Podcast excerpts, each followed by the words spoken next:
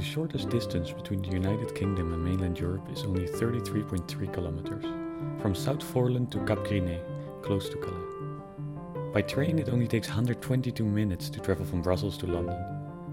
But how close are we really? In the aftermath of the Brexit, I embark on a journey with Rhys Edmonds to find out. I am your host, David Lodder, and this is 33.3 kilometers. Hi, everyone, and welcome to 33.3 kilometers. Today I'm joined again by my fellow co host, Rhys Edmonds, the smartest man in the world. Today we're going to talk about one of our favorite topics about electoral systems. We're going to compare the UK electoral system with the Dutch one and maybe even venture into some other European uh, systems. Rhys, let's start this off with the UK system. When did the Vikings and the priests stop fighting and did consensus sort of start uh, being a, a, way to decide things? Well, we've had parliaments uh, in this country since the 13th century. They started as a group of commoners who would advise the king. But at first, of course, they were initially quite sporadic. And it took many centuries and many rather brutal civil wars to have the system that we have today, where we have a monarchy, but we have a parliament which is continually in session, which can't be shut down. And it's also taken a very long time for us to develop something approximating democracy. It can be argued whether we indeed have full democracy today. Um, but for many centuries, we had a very unfair, unrepresentative electoral system. We had a very funny system called um, the rotten boroughs. The way Parliament works, and the way it still still works today, is the country is divided up into um, a number of geographical areas, which we call constituencies. They're sometimes called seats because um, MPs who represent them, members of Parliament who represent these constituencies, sit on seats in Parliament. Although in reality, there aren't actually enough seats for them to sit in, but that's another question. In the past, however, before the Great Reform Act of 1832, these constituencies weren't particularly equally sized. In fact, um, many of them didn't have any people living in them at all. The most famous one was a place called Old Sarum in Wiltshire. It was an abandoned medieval town. It was actually just a green hill. And there was this sort of abandoned um, medieval city on it. And this, despite the fact no one lived here, sort of quite comfortably sent um, two MPs to the Parliament of Westminster for several hundred years. And this was at the same time as major cities like Birmingham and Manchester didn't have any parliamentary representation at all. But Old, Old Sarum just allowed um, the local aristocrat to send someone to Parliament on behalf of this empty parliamentary seat. What's the reason for this particular system? Because this first past the post, as, yes. as it's called, um, yeah. is very different, for example, from the direct representation that you have in the Netherlands, where there is a certain threshold of votes. This is not in any way determined geographically or where you're from. There's just a threshold, which is 0.67%, the lowest in Europe. If you pass that, you get a seat to your party. And for every 0.67% of the votes, you get another seat. What is the reason that the UK chose for this first past the post? Because it leads to these strange situations. I remember a while back during elections where the extreme right wing party, UKIP, and the SNP would have the same amount of seats in the parliament, whereas UKIP had, I think, 11 times more votes in absolute terms. Isn't it strange that in a country that is so much centrally governed, mm. you have a party that has much more votes in absolute terms having so much less seats? Yes, it is really very unfair, as you outlined. I mean, parties can get huge number of votes, millions of votes across the country, like you said, UKIP in the 2015 election won, I think, 13% of the vote and received one seat out of 650 in Parliament. And that was just because their votes were badly distributed. So if you if you win lots of votes in every constituency, but just just not quite enough to win a constituency, you get nothing. Whereas, as you say, the SNP, um, they only stood in a few constituencies. They only stood in the constituencies in Scotland because they got lots of votes just just in those places. Um, they won lots of seats. So yes, it's very unfair, and um, it doesn't mirror the political diversity of the country. And that doesn't mean we have to go the whole Dutch hog. Doesn't mean we have to abolish um, geographical representation entirely, because there are many. Like like I say, most countries in Europe combine some element of geography with some element of proportionality. And you're right that uh, it's not always something to envy to have the Dutch direct representational system, where 0.67% is enough to get you into parliament. Vis-a-vis, for example, Belgium and Germany, uh, threshold is 5%. Yes. So that's a big difference. And you see that because we have 17 parties since the elections in March 2021. 17 different parties, which makes it extremely difficult, of course, to govern and also to find a, a governing coalition. Um, and these parties include, to just give a bit of a flavor, the 50 plus party.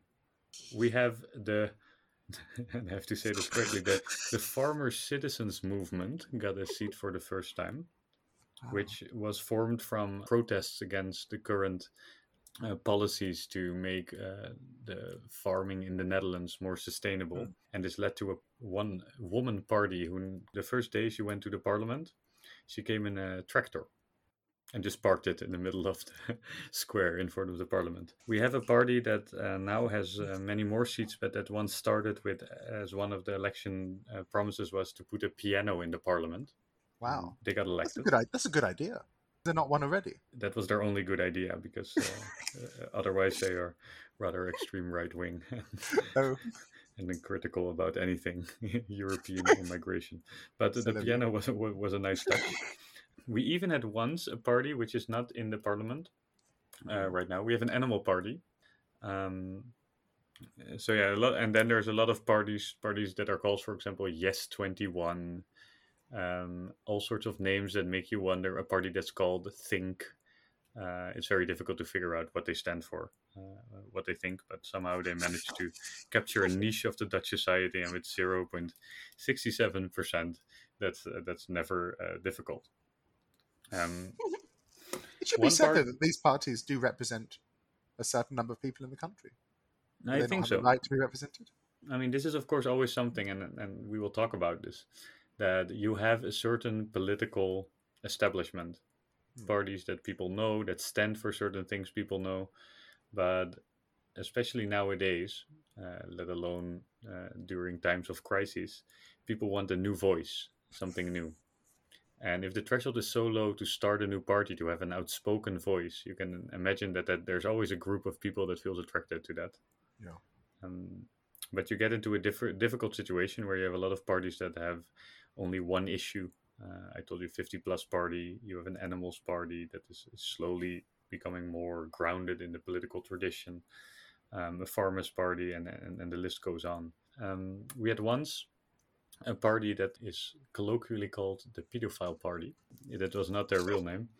Um, but their main political stance stances included that the age of consent for uh, sexual activities should be lowered to 12, that you wow. should be able to walk outside naked, and that uh, soft and hard work should be legalized. As you can imagine, this party uh, was maybe loved by a group of people even less than 0.67% and they didn't get enough signatures because they were beaten up when they were trying to ask for those uh, on the streets but wow. i've now given a good overview of the, the, the rather ridiculous parties that you have in the netherlands but how does this work in the uk because you have two big parties and then a few slightly smaller parties often regionally organized why is there not more competition what stops new parties from entering the political arena it's to do with the electoral system that we have, this so called first past the post.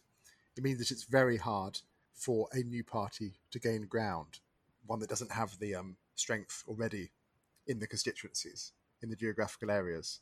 So even even a sort of populist right wing party like UKIP, which won millions of votes all over the country, still you know still has faded away now. It's, it's essentially disappeared simply because it couldn't break through the electoral system that we had. It only won one seat in the country there was only one seat in which their candidate was able to get a plurality of um, votes.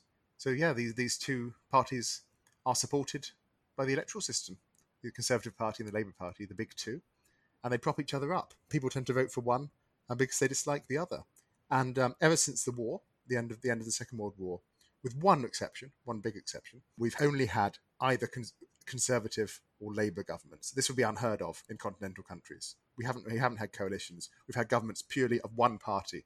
So they've only ever had a minority of the vote in the country, but they've always governed as a majority. They've always had all the power for themselves. And it's actually a little worse than that because I say it's either the Conservative or the Labour Party. In reality, it's usually the Conservative Party. They tend to win. Um, they're the most successful party in the Western world. They've been around since about 1830 and they've been in power almost all of the time um, since then. Some exception. Did they modernize their party uh, sufficiently? How do they ensure that they keep getting the votes while being such a, a political establishment? They're very good at appealing to the to the electorate at a particular moment in time. So, for instance, um, in the 19th century, it was expected that this Conservative Party would, would die out because it was associated with um, big landowners, the kind of people who would own seats in Parliament and buy MPs to represent them in Parliament, the, the rotten borough system, and who wouldn't they would, would be expected wouldn't have much support among um, the working class. So it was expected that as soon as the working class were allowed to vote, the Conservative Party would die away because they were associated with big landowners. That actually wasn't the case at all. Um, they, I mean, they changed. They um, became supportive of, of, of, welfare programs, and they were able to appeal to, um, to, to patriotism and empire and monarchy, and these things um, were quite attractive to the working class. And then um, after the Second World War, when the sort of socialist welfare state um, arose, they were able to, to, to maintain power by accommodating themselves to some aspects of this of this socialist system, this welfare state. And then in the 1970s, when this welfare state consensus began to fall apart, um, they were able to put themselves on the side of, of neoliberal capitalism um, and gain lots of support that way. And now, perhaps, it's argued the pendulum is changing again, and they're becoming more statist, and they're, they're staying in power that way. It's, it's a good bridge to, to our next topic, where you see that politicians in need often reach for an instrument that arguably is a divisive that that can seem like a solution but end up like a curse as, as, as you very well know in the uk and that's yeah. uh, direct democracy the oh. idea of a referendum which many different european countries but also of course uh, other countries in the world have been flirting with often political parties that want more support by promising a bigger say to their constituencies mm. um, but that that doesn't always uh, end well so what is the current referendum legislation in the uk uh, which which I mean, who can start a referendum and, and, what are the rules? Has it been changed since Brexit or is it still the same? The problem with the UK, um, as in many things, we don't have any rules.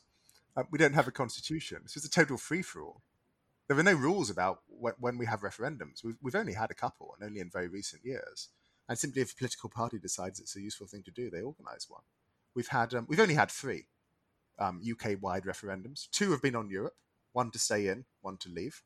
Um, so it's mainly Europe. Um, is, is the one people want to have referendums on, and we also have one on changing the voting system um, to a, to a, in my view a fairer, more proportional voting system, which unfortunately was defeated in 2011. So yeah, it's t- total free for all, totally random. But it's always initiated by political parties. By the government, yeah. Yeah.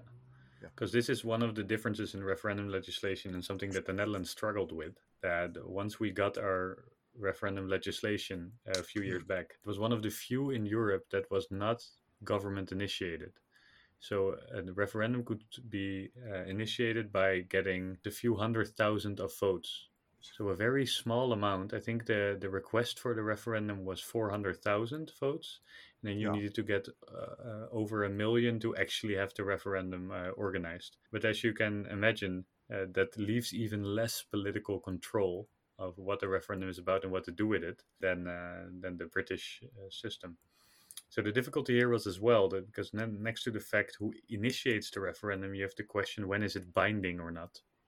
Hmm. And that's something that has been hugely debated. Um, the Dutch referendum was not binding, which of course came from the idea if citizens can initiate it, we at least need to have uh, a trick up our sleeve that we can always say this is ridiculous, we're not doing this. Now the sad thing is that in modern day politics, if you have uh, a referendum result from a large group of your citizens just yeah. saying no, we're not doing that, uh, can can basically result political suicide. So that has been a discussion. Is the non-binding referendum is that actually a thing? Can you have that without well, exactly uh, committing political suicide? I mean, that's the issue that we have too, because the Brexit referendum wasn't binding, and some MPs did vote against Brexit, did try to stop Brexit from happening. But the, the pro Brexit people made the moral argument that because the people had voted to leave, even if the referendum wasn't legally binding, Brexit had to happen.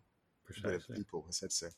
Yeah, this is the this is the tricky part, and that becomes even trickier with the, the, the most famous Dutch referendum of recent years, which also led us or made us get rid of the referendum legislation directly afterwards. Was a referendum on the association agreement with Ukraine. Right. So some listeners might have lost me there when I said it. So the European Association Agreement with Ukraine. You can imagine that um, we had a, a minimum campaign riddled with confusion. No one precisely knew what it meant. A lot of people thought this meant that now Ukraine would enter the internal market and they had to fear for their jobs because of an influx of Ukrainian migration, uh, which has nothing to do with uh, association agreement. Uh, people were all confused whether this had something to do with European membership. And it just showed that having direct democracy for all its value could be very difficult if you talk about very specialist um, topics. And whether Brexit was a specialist topic or not is, of course, up for uh, up for debate. But the, the threshold for this referendum was uh, uh, thirty percent of the population needed to uh, to vote. So if you take the then the positive amount, sixteen percent of the total population had to vote either yes or no, and then you would have a result. And there's some very legit legitimate questions on how democratic this is. Wow. At least in the UK, I think it was fifty percent. Uh, no, that really needed to have. Uh, well, we had no thresh. We had no threshold, no rules. No, no. Um, the government decided not to have a threshold. As it happened, it had quite a high turnout. So the turnout was certainly high, but the margin of victory for the Leave campaign was very small. It was 52 48. Whether one thinks 52 48 is a good mandate for constitutional change is another question. That's a, that's a very, very good question. Yeah. How would you say that the mindset and the idea of uh, referenda and of having your direct say has changed after Brexit? Have people become more critical about it? Did people think it was a great experience and want more? I, I rather fear it's become more and more popular. Will become more and more popular as time go, time goes on. I was. I think this this actually is relevant to um, what we were just saying about how the Conservative Party is, is completely unscrupulous. It simply goes where the, the electorate is. I mean, a Conservative Party should not be adopting this sort of Jacobin type rhetoric about how the will of the people, the volonté générale, will sweep everything before it. That's, of course, exactly what they were doing. Any um, roadblock that was um, imposed to Brexit by people who were worried about the economy, um, about trade, um, was simply swept aside by, by these pro Brexit conservatives on the basis that the people had spoken. A mandate had been given through, through a referendum um, for, for, for, leave. And I rather fear when, when that um, is injected into politics, it's very hard to, to, row back on it.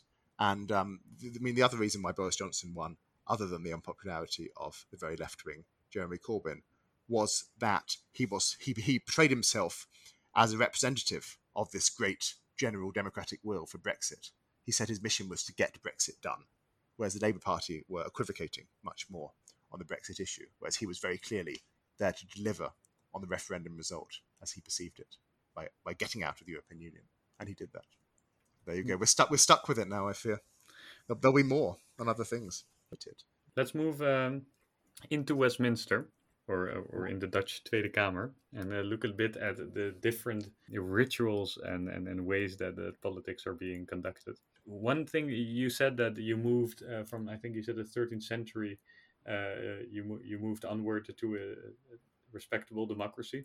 While many people, when they look at Westminster, they don't see too much of respect. They mostly see two screaming sides. Indeed, yes. And, and, a speaker that that doesn't really stop that, but ignites it. Can you explain where this tradition comes from and and and why they always scream at one another? Why we have two sides? I mean that's clear, but they could they could nicely they could nicely consult each other and, and ask ask each other questions, right? No, no, that that that, that would be no fun. Um, the idea is one one side is the government, um, that's the side on the right of the speaker, and one side is the opposition, and they're two sword lengths apart. So although you think it's so terrible that they're screaming to each other, we consider it quite a blessing that they're not actually fighting. And the reason for this is because they're they're particularly separated, um, so they can't they can't have duels with their swords. And the other reason why they can't have duels with their swords is because when you're a new MP and you arrive in Parliament, and there's a little clo- a little peg where you put all your belongings, and a little hook for your sword. Um, so, so the idea is, you know, you, you put your sword away by the time you get there, um, and you duel instead um, through words. But I mean, the other reason why it's also so loud is because it's such a small room. You don't necessarily realize that on television, but when you get there, it's really tiny. There's 650 MPs in the British Parliament, and there's not nearly enough seats for them. They all sort of they all sort of cram, cram in there. Um, and at Prime Minister's Questions, which is once a week, they hear the Prime Minister and they hear the Leader of the Opposition and they get quite um, quite impassioned. So they make a lot of noise. And the Speaker who presides over debates, he sits in the big chair at the front. He has to calm them down by shouting, Order! Order! The current one is Northern, so he's like, Order, order. this was literally the, the, the main news uh, that reached the Netherlands during the entire Brexit debate. Oh. Uh, we well, saw he loved it. Repeating yeah. uh, images and, and, and sound bites of the speaker. Even uh, worse, he was invited to two Dutch political talk shows. Yes. And he came. And they, they spoke for hours on, on, on why he spoke about order, about his dog. So, yeah, the entertainment value of British politics is, I think, uh, unquestionable. I mean, he, he loved his job. He, he, he, he adored it. And he loved, he was obviously very clever, very eloquent. And he loved um, telling people off in in sort of in, in very witty ways. You say, "I need no assistant from mere mere government minister. Be quiet, man." Things like that. Wonderful, but he, but he, he's gone now. He's retired. Can I tell you some more funny things about the position of the speaker? Absolutely. Yeah. So so what, once upon a time, um, the position of the speaker um, was a very dangerous job to have because you're representative of the House of Commons. This is this is the lower house of Parliament where the important um, work of government happens generally um, you were the representative of the um, House of Commons against the Crown. So if you in, in, the old days, if you got on the wrong side of the Crown, I mean, you could be for it. You were in, in serious trouble. So often speakers wouldn't want to do it; they would be compelled into the job. And because of that, um, after every election, the speaker is elected by acclamation. He's shouted into the job. The MPs just shout, "Ah!" And that means that means the speaker gets in. Um, and um, but you're not meant you're not meant to want to have the job. Um, so the idea is MPs drag you.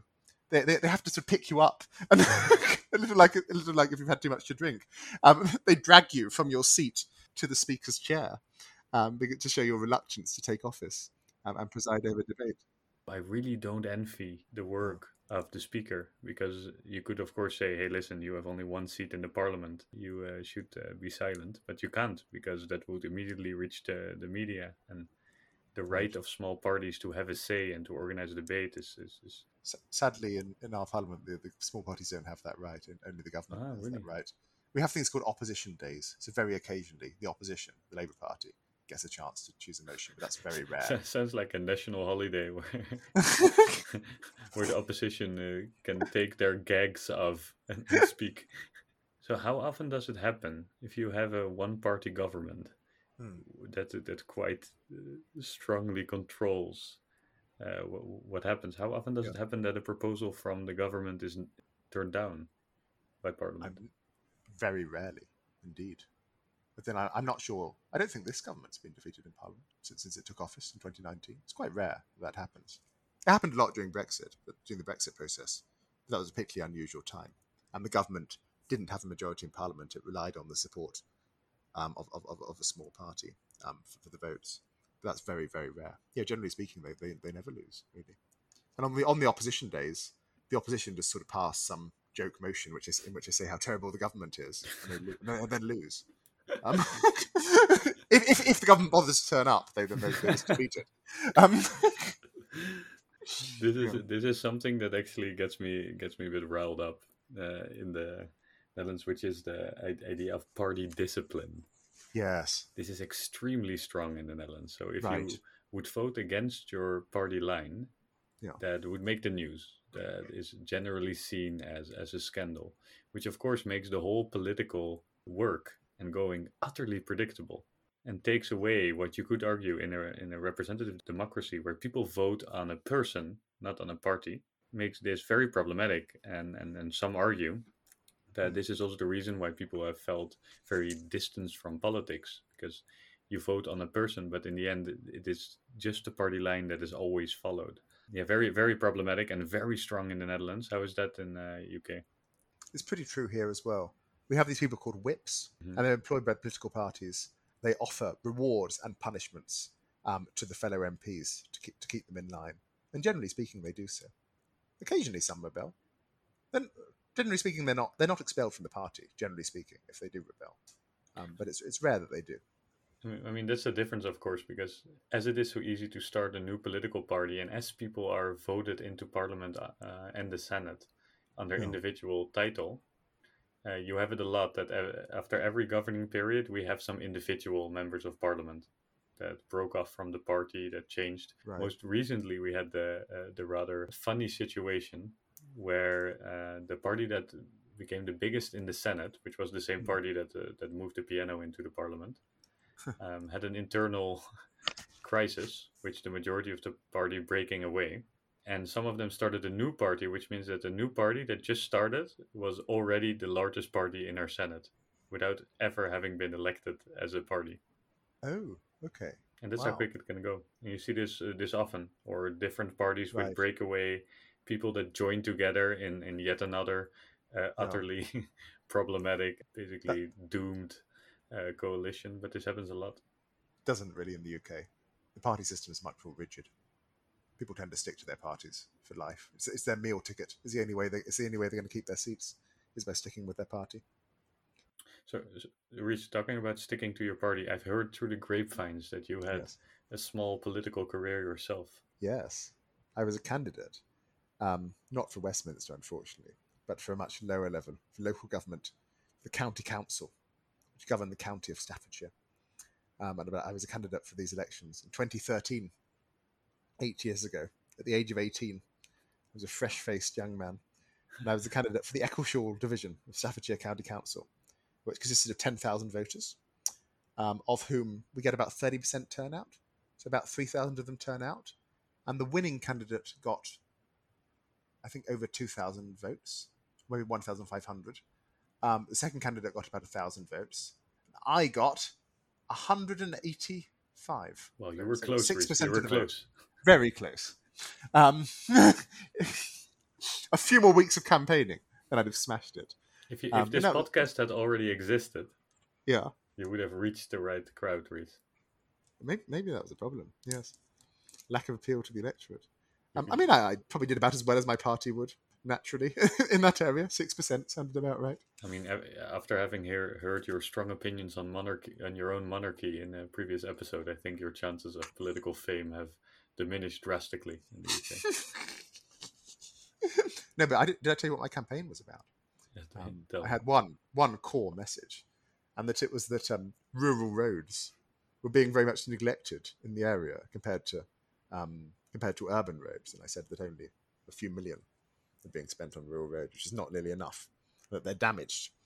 Um, and I was aghast at the fact that um, at the offices of this county council, they have huge offices in our local town, Stafford, built at vast expense, um, and they've erected outside them these huge granite sculpture, sculptures in the shape of balls, sort of this sort of artistic feature. And in my um, election statement, I said how appalling it was that the government were wasting money on these Ozymandian granite balls when rural roads were in dire need of repair. If you have to assess how many of your local constituents understood the adjective that you just used in front of these uh, big bowls? Ozymandian. Do you know what yes. Ozymandian means? It's a reference to a poem by um, by Shelley in the early 19th. I think this answers my question, in the early 19th century, and it's about a traveller who travels to Egypt. I met a traveller from an antique land who said, Two vast and trunkless legs of stone stand in the desert. I won't give you the whole poem, but anyway, he's, he's sort of standing in the desert um, and he sees a twisted visage whose frown and wrinkled lips and sneer of cold command, something, something about a, a, visage. And then um, beneath, on the pedestal, beneath the um, sculpture, it says, My name is Ozymandias, King of Kings. Look on my works, ye mighty and despair. So it's um, a meditation on the impermanence of power and the delusions of grandeur that temporal rulers have. They build these vast edifices which are only going to fade away in time, which only are monuments to their folly. Like like Staffordshire County Council. which is absolutely beautiful. But let me repeat my question: How many yeah. of your constituents do you think got this reference? I think six percent. Oh, that's that's uh... my my electorate, maybe 185. That says a lot about the the educational level in your no. constituency. No, I had well, I had a campaign advisor. What campaign advisor? I, I, discussed it with a guy at the office because I, I, was working in a political job at the time. I was working for an MEP, and um, he said, "I said, is this okay?" And he said, "They'll like Ozymandian because it sounds complicated and vaguely expensive um, and fancy." But what he didn't want me to do is I wanted to refer to Eccleshall, my village, um, by the female pronoun. I wanted to refer to it as she. Like I will defend her interests. I will stand up for her. And he said, he said, Rhys, no one has done that since about 1800. Maybe Paris. You can you can refer to as she, but, but no, no one else. Really, referring um, to your town as she is she, too conservative, yes. but throwing around Ozymandian from poems from Shelley is yeah. is progressive and, and, and alluring enough. I think it's good you you changed your political advisor in the in the meantime, Rhys. Oh, it was wonderful fun anyway, and it was really exciting because it was the first time I'd ever voted because I was only eighteen, mm. and I voted for myself. seems seems fitting. The the one political um, activity I, I, participated in was the earlier mentioned referendum on the association agreement with Ukraine, which I found a very interesting um, experience because I went to different places in the country to give presentations to different types of groups. Uh, which is very different from when you're used to always speak with, with your friends or with uh, in a business setting. Um, and I also noticed there for the first time the different political sentiments uh, that there are uh, concerning uh, Europe because I will never forget that I walked into a room in a in a rural town in the Netherlands, yeah. and a perfectly fine-looking, uh, friendly older gentleman walks towards me. I'm a bit nervous. I'm young. I'm going to give my first presentation on a complex topic, trying to persuade people to do the right mm. thing. He walks up to me and he says, "I looked you up online, and I've I, have i have seen you worked for the European Union. Mm. So I do not trust you." Oh God. Yeah. And I remember standing there and thinking, how, how do I come back from that? How do I start now? Yeah. And it, it really showed to me that the difficulty of that political life, yes. taking that you, you, you've been to places, you've worked in places, you, and that the utter distrust that there can be and, and, and these kind of basic elements, not based on what you're saying, uh, for me was very uh, interesting, but also slightly demotivating to continue that uh, that path in politics. I'm not sure if the Ozymandian reference ever came back to haunt you, but well, it might now. Um, no, in all seriousness, I know exactly how that feels. I mean, I've, I've, campaigned a lot, not just for myself. I've campaigned for candidates from our party, the Lib Dems, and I've stood on a lot of doorsteps, and I've been told that I'm I'm lying. that nothing nothing I say counts. It's, it's, it's very demotivating. Yeah, I had doors slammed in my face. Do you think this is nowadays an issue? If you if you, if you look at politics, and in the Netherlands, I think you can can make this point that the job of a politician has become so unattractive because of the media scrutiny, uh, because of the general distrust, the way that you're being put through all sorts of, uh, of, of, of, harassment and horrible situations online. Um, and that all for, uh, for for not too too high a salary compared to uh, the business uh, uh, world. How is that regarded in the UK? Is politics seen as an attractive career, or is it really only the the power hungry or the people that really like the game that still feel attracted to this? I think it's getting much the same way. I, honestly, when I was young, I wanted to be a politician when I was sort of 18, 19. And now it doesn't attract me at all. As you say, it's although it's paid a lot more than the average person, it's still relatively poorly paid compared to medicine, law, business professions, so on. Um, compared to what you have to so put much... in, of course, in terms of times, in terms of your private life. Yeah, you work really hard you have to go commute all the time to London. Unless you have a constituency that's very close to London, you have to travel all the time, and um, you get a lot of media scrutiny, and you get you just get so much abuse all the time, particularly online. I, I, I don't think I could cope with that. Actually, I don't think I could cope with, with with people telling me how terrible I was all the time. I think I'm too thin-skinned. Which is a shame because you you'll end up in a system where a lot of very capable and able people maybe uh, will not pursue that that path. I've, I've always been a an advocate of the idea that we have to raise awareness and have to be more active also in education to yes. appreciate our politicians again. Yeah. To stop this idea that the the job of politician or the character of a politician necessarily is tied in with corruption or with mm. uh, uh, power hunger, uh, which I think has a, has gone a bit too far. Yeah. Uh, to make it a more respectable position again as it was arguably in the past. Rhys, we, we talked about uh, the rather clownesque party leaders of the biggest uh, political parties, but are there any other joke candidates uh, in the British political system? Yes. Um, so in, in the British politics, um, the party leader, the prime minister, is an MP. So ha- at every election, he has to stand um, for election in a constituency. Um, and on election day, he has to travel to that constituency and wait for the result and then give a speech. And in Boris Johnson's case, he's MP for Uxbridge in the London suburbs, so he has to go there and, and give a speech. And of course, the media um, follow him round. This is a really good opportunity for people who seek publicity to stand against him as his opponents in the constituency, even if they get a pathetic amount of votes, like three votes or something, just so they can appear on television in a silly costume and sort of make faces behind the Prime Minister as he does so. And in 2019, and Boris Johnson, who in some people's eyes is a joke candidate anyway, um, had this extraordinary array of um, joke candidates um, behind him, some of whom he acknowledged um, during during his speech. Um, and um, he had this he had a candidate dressed as Elmo, and he said, he said "Thank you to Elmo for running running a great campaign against me." But there was also a rather difficult competition between two joke candidates, Lord Buckethead and Count Binface, because Lord Buckethead had been a candidate against um, Theresa May in her constituency in 2017. You know, again, again, challenged the prime minister so he could get on television, and became a bit of a celebrity. Um, he was a guy who wore a um, oh, essentially a bucket, indeed, over his head, hence the name Lord Buckethead. But unfortunately, he was actually a member of a, of a wider political party which stands joke candidates in some places called the Monster Raving Loony Party. And for some reason, he had a falling out with the Monster Raving Loony Party, and they took the Lord Buckethead brand away from him and they gave it to someone else. So against Boris Johnson, there was another Lord Buckethead standing. But this guy, who frankly was much more interesting, he was actually quite an intelligent, eloquent man, quite witty.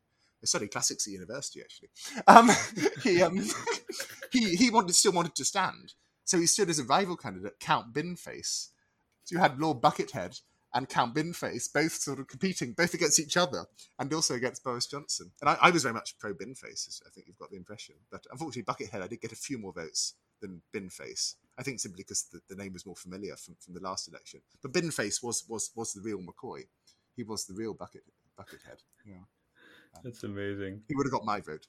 This is this is precisely why we don't do this in the Netherlands because with the, the low election threshold, this would mean that both Binface and Buckethead would be in the in. parliament. oh God, yeah. okay, Rhys.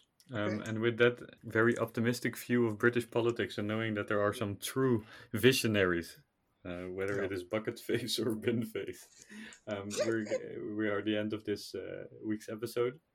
Thank you so much for uh, sharing these great stories. We are obliged to say, as we are law abiding citizens with our heart in the right place, that uh, whenever you do get the chance to vote in elections, vote. It is a right and a privilege. Uh, so yes. don't let that go to waste um, whether it's Buckethead, Binface, or one of the more idiotic Dutch parties that somehow have mentioned to get into the political arena. Rhys, thank you so much for being here and see you next time. No problem. Thank you.